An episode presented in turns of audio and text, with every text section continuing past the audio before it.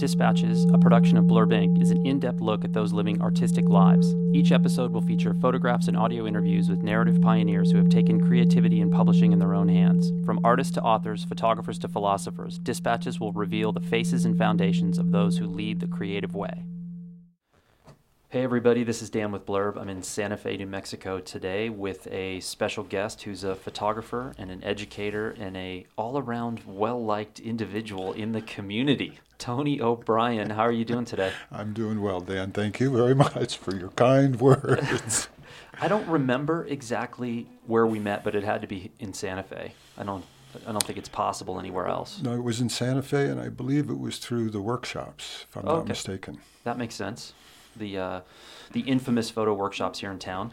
So I have a variety of questions for you, eleven in total, and they are all over the map. So, but I'm I'm going to go back in time here for a minute. I was reading about you the other day online, and I saw the uh, the the roots, the origin is New York. New York. Is it New York City, or are you from New York State? New York City, from the Bronx. Wow. So how the hell does that happen, Bronx to Santa Fe? I ask myself that. Very often.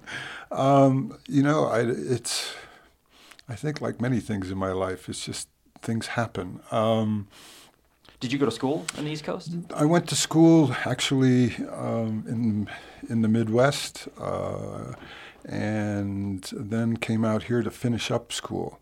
Um, and my reason for coming to Santa Fe actually was, uh, you know, as I say, to finish school, but it was to be the, the opportunity to be, for the first time in my life, west of the Mississippi. Uh, would give me access to Mexico, California, the Rockies. So I, I guess it, it played into my wanderlust. Uh, and then I woke up one day, and I've been here ten years, and I thought, oh, my God, I live here. So yeah, it's official. Ten years yeah. is a good is a good yeah. barrier. Right. And did you? Um, is the rest of your family back on the East Coast, or did they migrate around? No, actually, I'm I'm the last of my family. Uh, but my parents uh, were on the East Coast, and then my mother came out here. Oh, you know, the last few years of her life, when I just right after I got married, and uh, but there's nothing back there anymore. Okay. Just memories. There's a bunch of people and some buildings. Yeah, but, old yeah. friends and memories, some wonderful memories. So if I ran into you on the street, and we're going to talk about what you're doing for, for a living now in addition to photography a little bit later, but if I ran into you on the street and said, Tony, what do you do? How would you introduce yourself? You know, that's an interesting question in that uh, it's a very simple one, but I think about it often. I'd probably say that I was a photographer. That's and, what I would say. And what does that mean to you to be able to to be able to say that? For me, it's a sacred thing in the sense that if you make your living as a photographer, I would say, yes, I'm a photographer. Today, I don't. I work for Blurb full-time, and when people ask me what I do, I say I work for a publishing company. And one thing I've noticed is a lot of my friends will kind of cover for me in a weird way and say, oh, no, no, no, he doesn't really work for the publishing company. He's really a photographer. Mm-hmm. As if, you know, photographer, no, no, I, the, the hierarchy of, of lifestyles. And what does it mean to you? No, I because I, I know exactly what you're talking about because uh, I struggle sometimes. Am I a teacher? Is that what I am? Or am I still a photographer? And uh, I think the truth for me is that it, it's that's how I see myself. That's who I am. I am a photographer. Uh, what what comes along with that, um, they're just wonderful pieces, but that's the the real seed is the photography. In addition to the debt. You well, know, there's always that. As I tell my young students, uh, if you're doing photography to get wealthy or make money, then you should marry a very wealthy man or a wealthy woman, and you'll have a wonderful life. Absolutely. But, um, where were you in this voyage when the camera and photography became reality?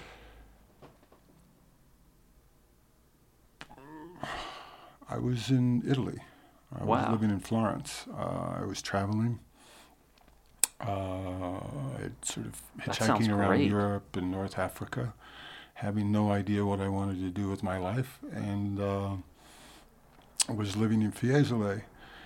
And I met a young man by the name of Kirk Breedlove, who had gone to school in California, was an aspiring young photographer, had come back, and he was on his way to Egypt to do photography.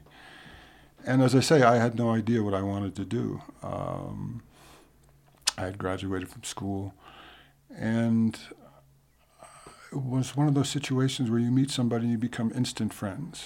I mean, but serious friends. And I hung out with him, walk, you know, went around with him when he was working, and thought, my God, what a wonderful, wonderful uh, uh, craft. What, a, what, what do you, what do you, and that's how it started.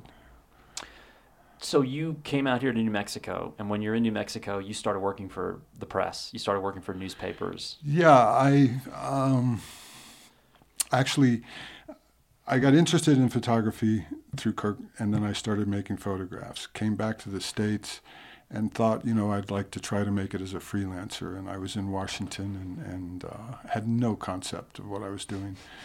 And realized this was not, this is a pretty big pond. And I had been here before, you know, I had been uh, living in Santa Fe before, and thought, well, if I go back to Santa Fe, instead of being a, you know, a little fish in a big, big pond, I could be a, a bigger fish in a smaller pond. And um, one thing led to another, as I say. I started freelancing, thought I could be a freelancer, and it was funny, the first person, my first real teacher was a young Japanese man who was a deaf mute, and he had come to Santa Fe doing, uh, working on a photography project, and he sort of took me under his wing.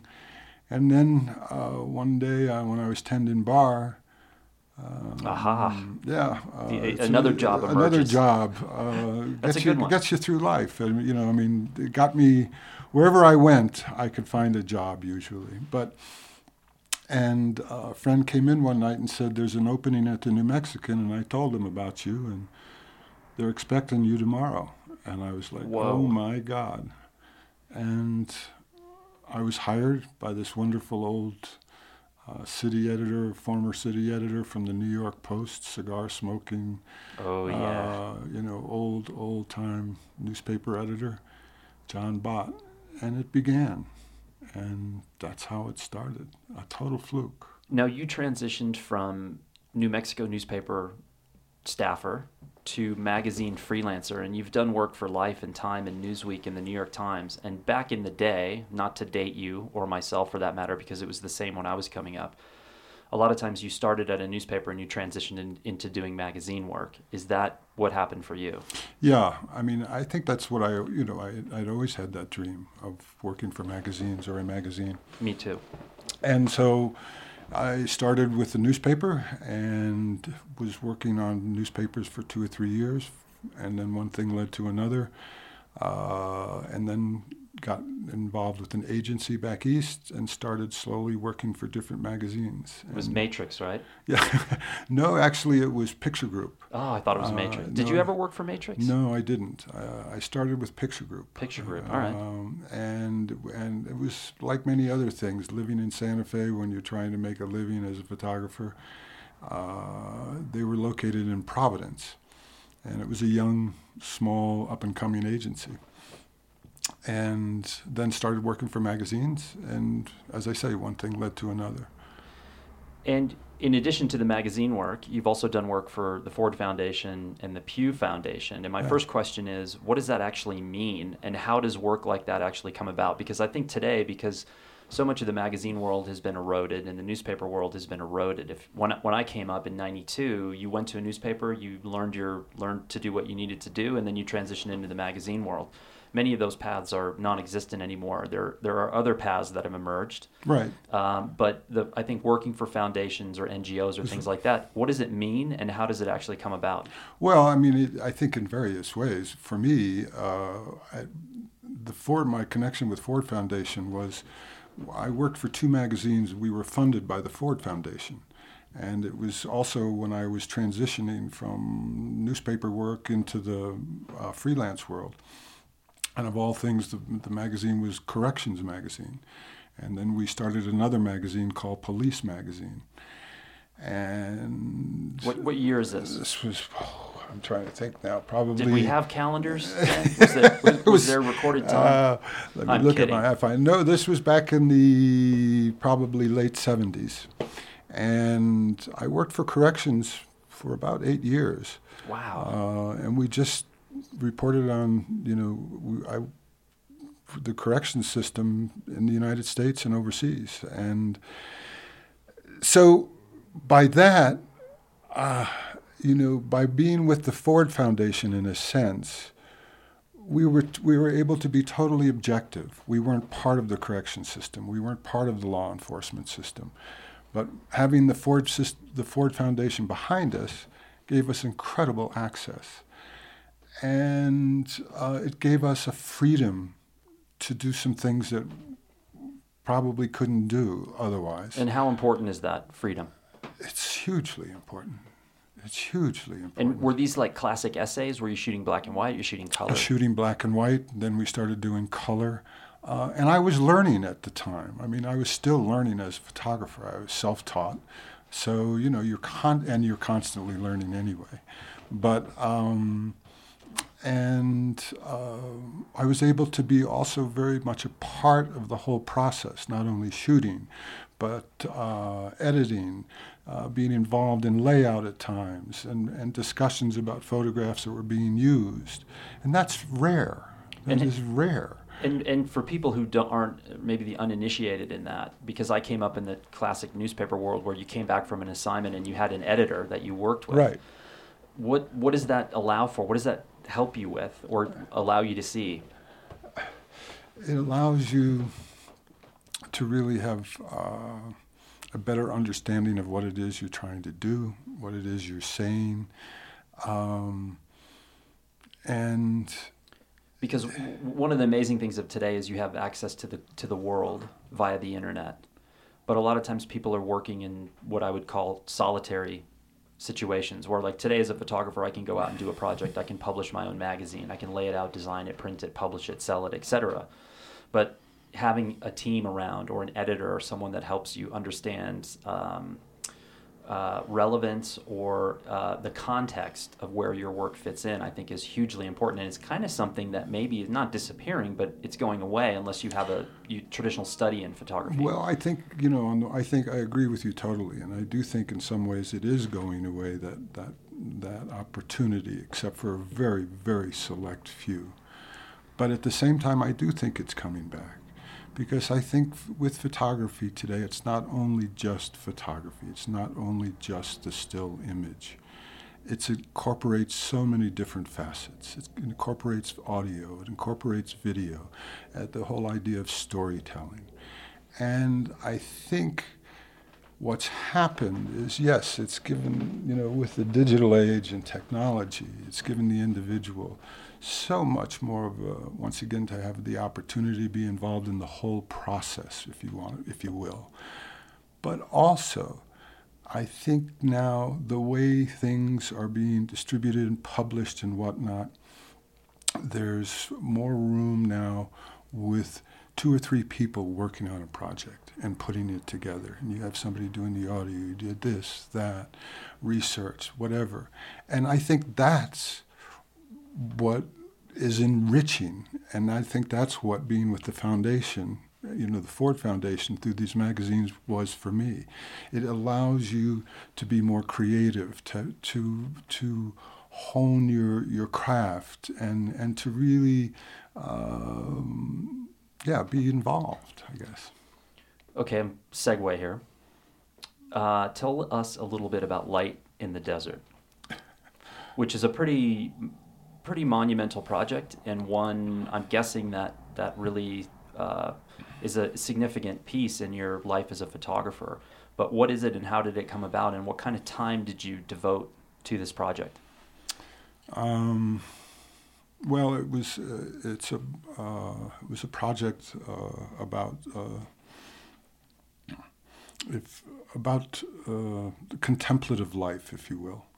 And um, um, there was a small monastery, Benedictine monastery in northern New Mexico, uh, along the Chama River above Abiquiu. And I had a, a bit of a relationship with the monks. I had been up there a few times. And um, I wanted to do uh, work on a project, uh, as I say, looking at contemplative life. Um, what was it about that? Was it was it ever anything, something that you thought about? Well, I, yes, it was. It's probably always been on my mind. I went to a, I grew up as a Catholic. I went to a, um, a high school, uh, Benedictine high school in Washington, D C I'd always been sort of fascinated by monasticism, and um, if you will. Um, and um, I had come back from Afghanistan. It was just a, a particular period in my time when I was searching of what I'm going to be doing next. I mean, I think, too, that's the other thing about being a freelancer or a photographer. You know, you're always kind of reinventing yourself along the way. And um, so I pitched the idea to Life, um, although I had worked on the story for a while. Um, and it's funny, I, in a sense, the contemplative life, but I had no idea really what I wanted to do. And you spent how long in the monastery? And were, would you go for a few days at a time? Or yeah, so um, uh, I started and realized that I couldn't do it as a visitor, as a guest. That the only way I was going to do this story was being within the monastery, part of the community, and talked with the abbot, and you you know, sometimes need to be careful of what you wish for. And he said, fine, you've got your own choir seat, you've got your own cell, and you can be part of the community. And I was able to live the life. Was there um, any, it's a stupid question because I don't know anything about that life, but was there, did you have dialogue with people? Was there no? It was talking? A community where there's very little, little very little uh, talking. Um, was that a good thing? It was a wonderful thing in some ways. It's yeah. an incredibly difficult thing. And so I uh, ended up going about one week to two weeks every month for a year. And um, it ties into things that had happened to me before. And uh, it probably, it changed my life. And, and it also changed my photography.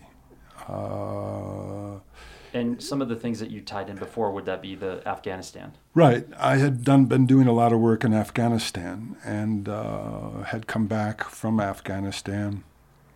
Uh, Which was a pretty trying...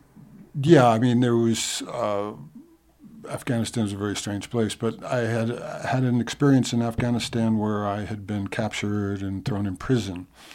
And that was another experience that probably had a grand effect on my life. So as a as, as an American kid and a photojournalism student, when it comes to maybe like top three worst case scenario situations, I would probably, in my mind, I would put an Afghan prison in the top three.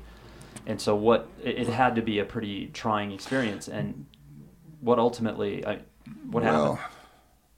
You don't, you know, in a nutshell. Um, You mean the circumstances of what happened? What happened? Um, it was it was frightening, actually. Yeah. And you were uh, shooting for a magazine. I was working. I was on assignment for Life magazine, and I, we were looking at. I was trying to look at uh, how the guerrillas were working in, in in Kabul, inside Kabul during the. This was during the Soviet era, in nineteen eighty-nine.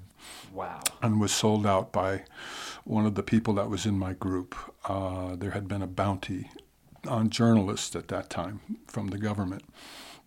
And, um, but I guess the experience, you know, I, I looked at my life and um, probably ninety-nine point nine percent of what I thought was important was... Uh, probably bullshit.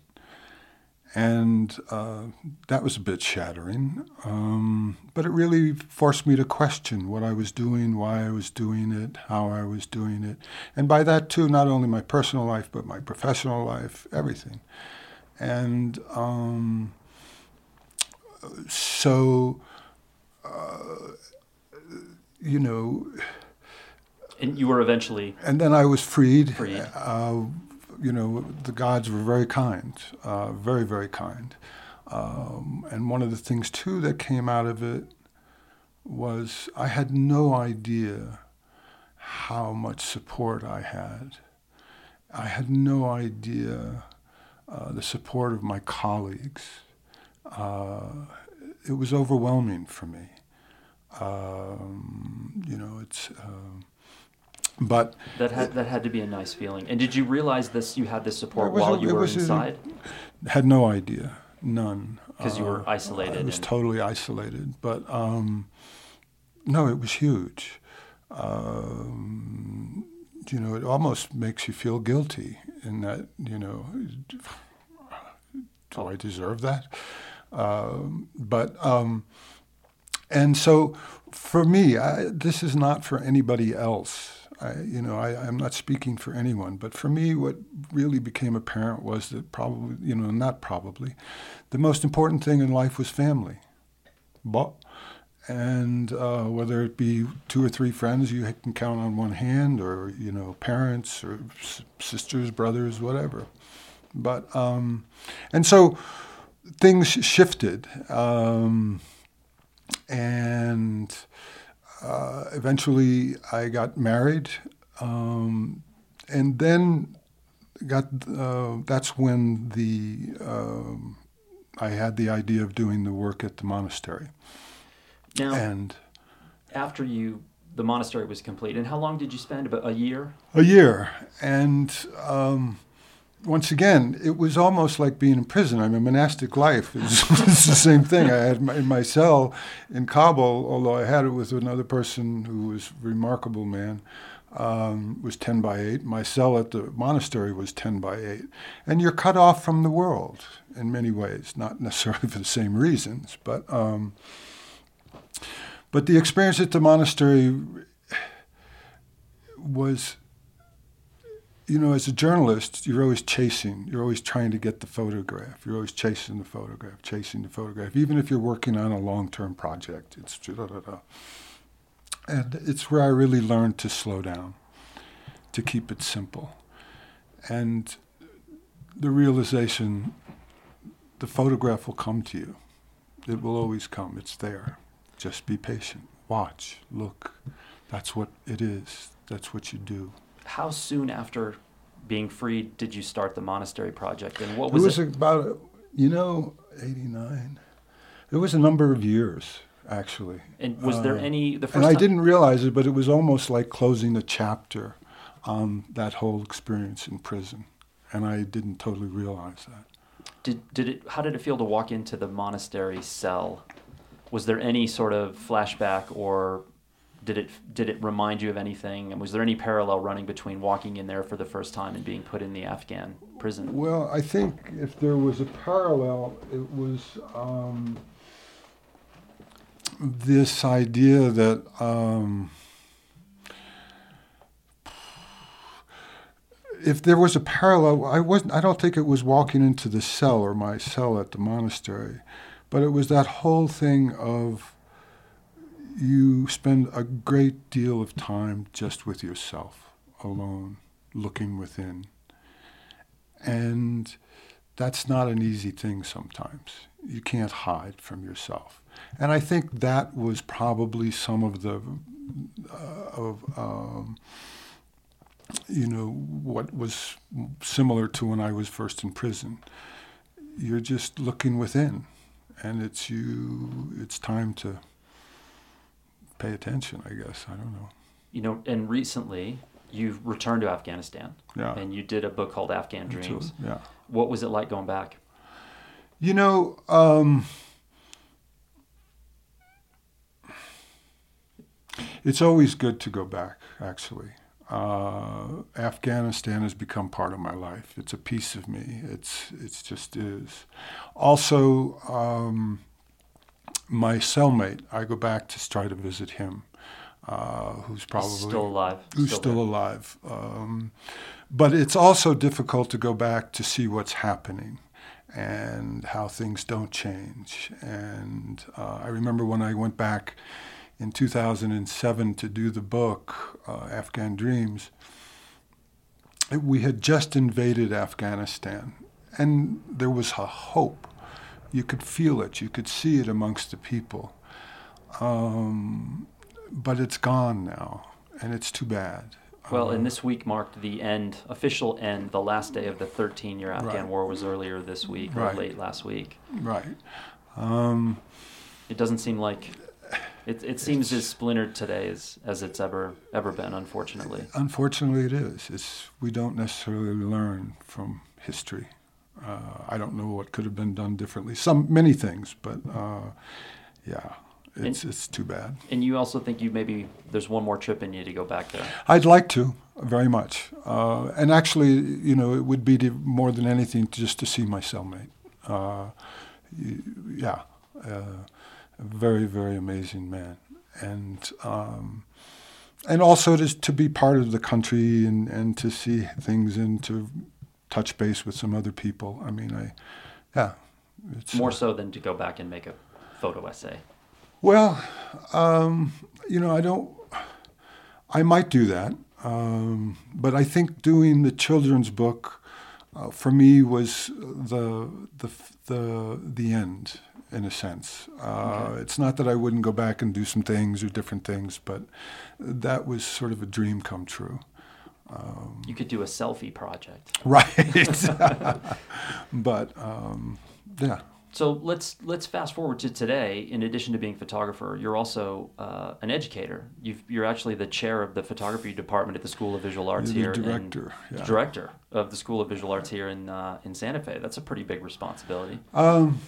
Yeah, it is, uh, but it's a wonderful uh, responsibility. I don't know if I, I, I do feel that as it, it is a responsibility, but it's also quite wonderful to be able to be st- to be able to be still involved in photography, and to be involved at a time when so many things are changing, and I think it's at an uh, just this.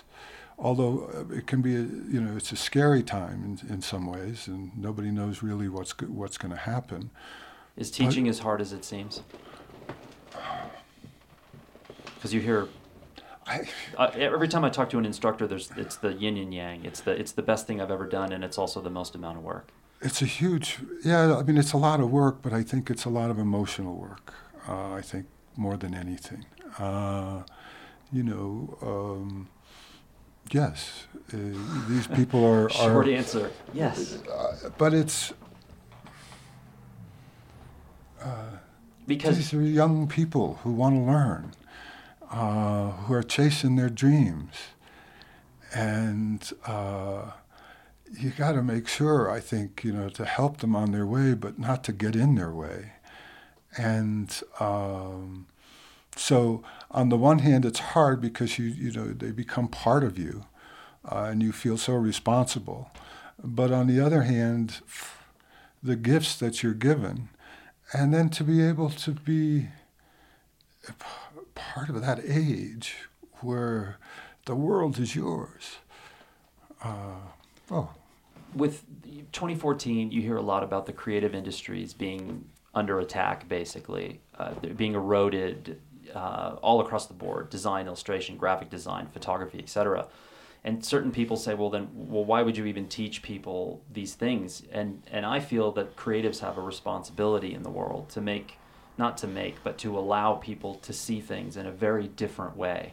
And I think that there is literally a responsibility that if you're an artist or you're a photographer or whatever, that it's your job to go out and to help make people see the world in a different way. How do you feel about that? Because obviously photography... Let's say from the time that you came up and then the, t- the time that I came up and the, t- and the current time, it's a very, very different field. And in some ways, there are more opportunities. In other ways, those the opportunities that you and I had are probably gone. So how do you feel about that? That's a that's the c- continuing question. Um, oh. Uh, I'm long-winded. Uh, no, no, not at all. I mean, I totally agree. I, I question it quite often. I question what I do teaching photography and what's this doing for a young person. But at the same time, I mean, photography has changed. It's it's totally different. It's not as... it's. Uh, I was fortunate enough to be able to wa- to ride the, the, the end of the wave of photography when it was at its pinnacle, photojournalism, we'll say. And, um, but at the same time, I think it's still there. It's just in a different form. Mm-hmm. And I, I think today, a young person, we're talk, we've talked about this earlier, you can be so much more part of the direction that you're trying to go into and be part of the process. Um, you know, you the you don't go, you don't, Time magazine is not necessarily the answer, but the internet, what's going on on the internet, there's lots of answers there. There's lots of answers. The other piece to this is, this is a time where nobody knows where it's going. And to be part of that, and to be involved in that, oh my God. And the idea, you know, you, you know, I hear all these things, oh, there's millions of photos, there's millions of photographs. Let me tell you something. When you see a photograph in a certain context, and it's a good photograph, and it speaks, it's going to talk to everybody. It's going to stop everybody, whether it's for a second, whatever it may be. And so I think the potential is greater than when I was a photographer. I, I found myself for a while just being in a little, you know, found the formula. Wow, I got it. Do this vertical. That'll fit there. Yada. But now you're... You're creating your your world all the time. Sure. Uh, I mean, it's it's scary, but and then it's just also, as a young photographer, I mean, photography is about looking at the world in any way you want to do it, and no, it's great. And I also think too. Um, One of the things that art and teaching art, and I, not that I teach art per se, but you know, I work at an art school, and this is, we have these discussions of the arts. It's really change comes through the arts. That's how change comes. And also, um, when I think when a young person graduates from our school uh, and from in the photography department, they have an incredible knowledge of the craft, of what they're working with, how to do it, but also just a better sense of who they are as a human being and as an individual. And if you have that and you step out in the world, you're you're so far ahead of so many people. And it's important because that's what photography, as we try to stay, especially in photojournalism and documentary photography, you try to be objective. But it's what's inside of you that's coming out. And where do you find uh, inspiration today? So let's let's say going back to your the beginning of your career, who are some of the photographers that were that first came on your radar? And then today, whether it be photography or your family, where where do you find inspiration today? Um, oh, then I, you know, it was some of the old, uh, the photographers, the icons, Bresson, uh, you know, Maiden's, uh, Gordon Parks, to me, a Renaissance man. Yeah. Um, today, I think it's interesting. I don't think there are, there are a few photographers that are really your iconic photographers. Uh, a Noctue, a Salgado, at least in, you know, in mm-hmm. the Western world. Yeah. But um, I think uh, today... I mean, when you're walking, do you, do you feel the need to walk around with a camera these days, or do you wait until you're inspired and then dive into a project? For a long time, I would only, I would uh, usually just photograph when I was involved in a project or I was working. Uh, and as a young photographer, I mean, I was working every day. I mean, I had a camera with me every all the time, uh, making photographs. Now, um, I guess with the iPhone, I make photographs daily, but I, I'm always seeing photographs. I'm always looking. I'm always seeing things. Uh, and so, uh, and, and I'm at a different place now. I, I uh, you know, you go through so many different stages. Uh, I my hope is uh, that usually that I could work on one project a year. Uh, sort of last year, or two years ago, I was in Jordan working with the Syrian refugees and uh, with a relief organization, and I'd like to be able to do that. Um, create internships for students, uh, but my whole approach to photography is different. Sure, it, it's just, and I don't know why, and it's it's. Well, I think, like you said, everybody. Everybody evolves. Everybody. These are all different chapters, and you're just on the you're on the current yeah, chapter. And I am trying to figure out what photography means to me. But uh, fame. Yes, and and fortune. No fame. No, I'm. Uh, I feel I've been so blessed. I've been. Uh, you know, I'm sixty-nine years old, or sixty-eight years old. And you look like you're about forty-eight. Yeah, well, you should be on the inside looking out, but thank you. uh, but I'm still involved with photography. How? Yeah. And like you said, you do. I did. How did I get to wherever? Uh, I sometimes stop and think. You know, I was this young kid growing up in the Bronx, didn't know anything in this little Italian neighborhood. I mean, the gods have been very kind to me. My last question for you is, what's the one thing that you don't have that you wish you had? And now that can be anything. It can be a lens. It can be time. It can be, who knows, uh, a quadraphonic Blaupunkt for your car, what, whatever. It could be money. Yeah. Uh. I, I know how I would answer this question, and it's a word that we used about twenty minutes ago. It starts with an F. And it's, um, do you want me to give you a hint, or, you know, yeah, freedom. You, yeah. Freedom, because freedom to me is the freedom to make and do whatever. And I am constantly wanting to make things, and a lot of time the restrictions are time and resources. Yeah, I freedom, yes, for sure. But I guess for me now, it's getting to be a bit, maybe time. Um, and uh, that's two things. So. That's all right. Hit me. What is Trust. It? Trust. In Just in, in life. General. Yeah, in life. That's interesting. You're the first person to ever answer with that response. That's interesting. You got me thinking now. That's, um, that's good. As I've said, I I never felt that I was on a straight path. I bungled into things. Things happened. Some good, some bad. Many, many good things. Great fortunes, not whatever. But, um, yeah, trust. Trust in time. I love it. I could talk to you all day, but yeah. If I do any longer recordings, literally, they're going to, I think the, uh, yeah. the the F C C is going to shut me down. Well, no, I thank you, actually.